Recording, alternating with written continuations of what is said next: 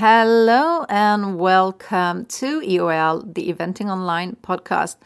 Today is not the normal episode. Today is more like a shout out or request or just like a big wish.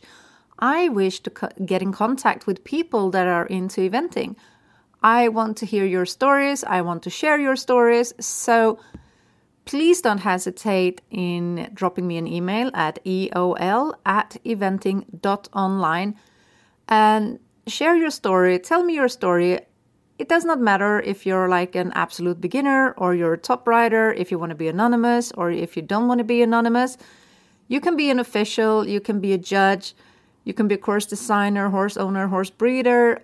I want to hear your stories. I want to share your stories. I want to basically share the insights of the world of eventing to a bigger audience. And a good way to do that is if you send me an email and you tell me your story and maybe we get in contact and have a actual interview that will be broadcasted on the pod or I read your letter.